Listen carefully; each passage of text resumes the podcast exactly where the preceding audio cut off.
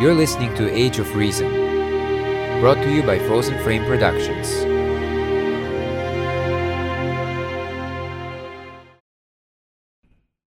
Hey everyone, welcome to Age of Reason. So now I'm going to talk about uh, climate change a little bit. So I, I have a, a lot of climate change articles saved. I noticed that I have five times more or four times more than any any other category like politics or religion. So yeah, I'm going to talk about climate change a lot.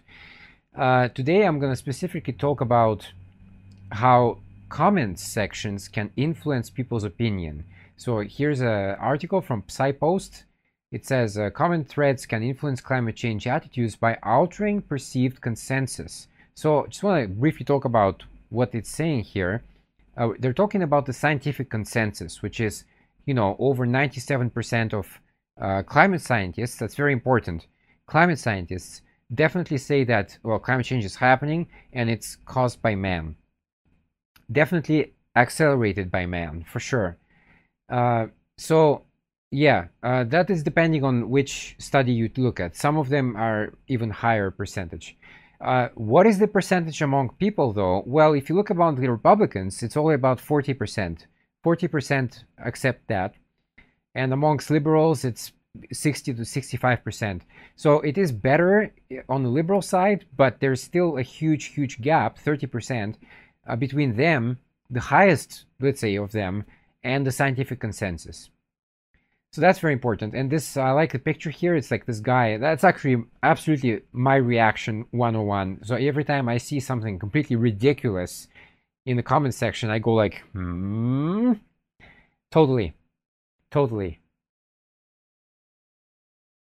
Okay, I just want to apologize uh, first of all because uh, I actually have a bit of dyslexia and the text is very small, so uh, please bear with me. The comment section of blogs can influence perceptions of consensus, which can in turn influence beliefs about climate change, according to a new research published in the journal uh, Memory and Cognition. The findings suggest that readers may be nudged towards rejection of climate change if they encounter a stream consisting of contrarian comments. So that's what I'm saying. Like YouTube, for example, YouTube uh, appears to be fighting fake news, so they make it diff- difficult. And the latest thing they had is something uh, you have to check all your videos that are they designed for kids or not. So you have to mark that. So something is definitely happening there in the background. Uh, but the comment sections, though, there some of them are insane. I mean, just I um, I always remember the time when uh, uh, SpaceX launched the Falcon Heavy, the, fir- the, the, the second one. I mean, no, the test flight. And in the in the comment section, it was wild. I mean, of course, some people were cheering. This is a great achievement for mankind, etc., etc. And then you had those idiots who came by and said, "Well, I hope it explodes," and etc. Why would you say that?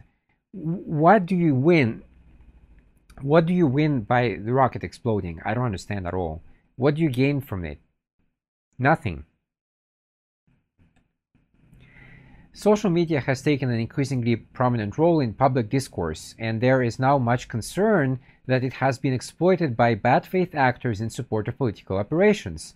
We know that trolls and bots, that is, accounts that are in some way fake, have been very active during recent elections and may have affected the outcome of the Brexit referendum and the election of Donald Trump in 2016, said the study of uh, Stephan Lewandowsky, a professor of cognitive science at the University of Bristol. So, uh, just I want to make a very quick point here. That's very important that they say may have affected, okay? It's not for sure because that has never been demonstrated. The only thing that they were able to demonstrate is that, yes, there was a farm troll in Russia with 12 or 13 people or something like that.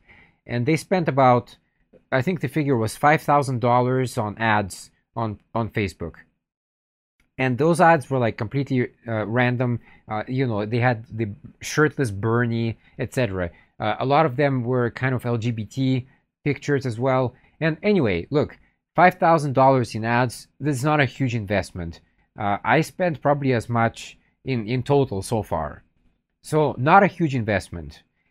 Uh, if $5,000 is all it takes to sway an election in the United States, I think it says a lot about the people in the United States. Dumb, ignorant, uh, reactive instead of proactive, and very easily influenced by something.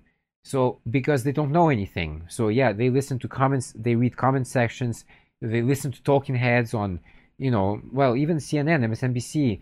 If you don't give me the fact, then you're lying. And they're all doing that to a certain extent. It's true that Fox News is the king of that, but other networks do that as well. And in fact, if you watch the Jimmy Dore show, he calls out a lot of nonsense, especially from MSNBC and CNN. So that, that's also where I partially get my news from, and that's my position in general. I am therefore very interested in how social media can affect people's attitudes, in particular concerning scientific issues. Uh, one way with social media can affect attitudes is by creating the illusion of widespread support for an opinion. We know from much previous research that people are often swayed by what the majority of others think. Okay, but that's my point. Ignorant, dumb, uninformed people who are easily swayed by something that they read on the internet. That is not, I mean, that's a failure of society as a whole, actually. And uh, yes, I can see that definitely in some comment sections. For example, if you talk about climate change, all the comments would be uh, negative. So it creates the illusion that, yep, so these are the experts actually. Climate change is a hoax. All of that is fake. And people who don't know any better, they believe that. However, the strategy is subject to abuse if the majority view is a mirage constructed by trolls and bots. To examine this possibility, we conducted a study in which the comment stream of a blog post was manipulated to create the perception of a majority consensus, either in favor of scientific consensus on climate change or against it. We wanted to see how the comments would uh, affect people's views of the post, which in turn was also endorsing the consensus position or opposed it. So uh, just want to briefly jump back to something they said before. Trolls and bots are likely fake accounts. Well, the trolls are not fake accounts, but it looks like a fake account. They often have, in America anyway, it's never a profile picture.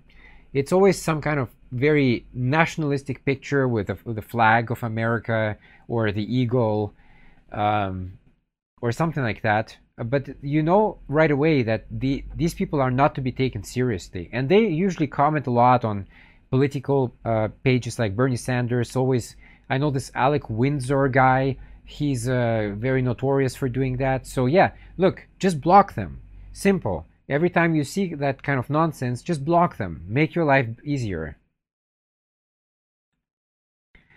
The researchers started by creating two blog posts, one endorsing the scientific view that humans are causing global warming and another rejecting that view. Then they created two threads of 10 comments either wholly supporting or wholly refuting man-made climate change. Nearly 400 people were randomly assigned to read one of the blog posts, which included one of the two comment streams at the end. Lewandowsky and his colleagues found that participants tended to be more supportive of the argument in the blog post when the comments were aligned with it. In other words, supportive comments boosted perceived consensus and made participants more likely to say they supported the basic argument made in a blog post, while critical comments had the opposite effects, regardless of the content of the post.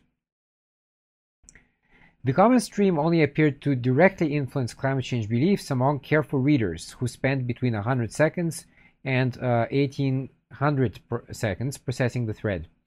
But the comments were found to indirectly influence climate change beliefs by altering the participants' view of the amount of consensus. So, what is okay? I'm just going to say this. Of course, the amount of time you spend reading something matters. Of course, if you just I mean, look, the last argument I had before I took my break in the summer was ridiculous. I was talking about climate change. This guy comes along and he says, I'm against climate change because I Googled something on the internet and it showed that we're in for an imminent ice age. And I was like, what? This is absolutely outrageous. So you just spent two minutes or even one minute looking something, you found the first link probably that supported your initial bias, and then you ran along with it. That is not the type of people I want to talk to, okay? At all. These type of people, you cannot communicate with them whatsoever. It's impossible. Look, I've tried. You can't. The take-home message is that people were affected by what they perceived to be the majority view among comments in the stream. That is, the presumed consensus among other readers was a mediating variable to affect uh, affected people's attitudes as we expected. It is unclear, however, how much consensus is necessary to sway opinions. Well, yeah, that's true. I honestly have no idea either. In our study, the comment streams were unanimous. We chose to do this because we wanted to start out with the strongest possible manipulation, and unanimity is the strongest version of consensus, Lewandowsky explained. The remaining question is, what would happen if there was more diversity of opinion in the comment stream? How many dissenting voices would it take to disrupt the perceived social consensus? It would be intriguing to know this because it might tell us how easily or difficult it is to disrupt a consensus. Is a single troll among 10 serious comments sufficient? Or do the trolls have to outnumber the serious commenters? The study, okay, well, yeah, I would, I would think so. Yes, if the, it's a numbers game. Uh, if they overflood this the stream of comments, then it looks like you know that's the position. Uh, whether people are swayed by that or not, I don't know. You see, people like me who are well informed and educated on the topic, I, am not never gonna be swayed by this kind of nonsense. Even if I find something a little bit dubious, I will do my research about it, and you know, in five ten minutes, I will come up with did you what you told me is true or not. So yeah it all comes back to that. Research is important. The comment section of blogs can influence perception of consensus. Oh i already read that because that's the first one. Okay well that's it for today's show. So that's an interesting thing. It's always interested interesting to see how you know on a kind of psychological point of view how these things play out. So I hope people take something away from this. Th that's the only reason why I do this show anyway. So uh, thank you for watching and I will see you next time.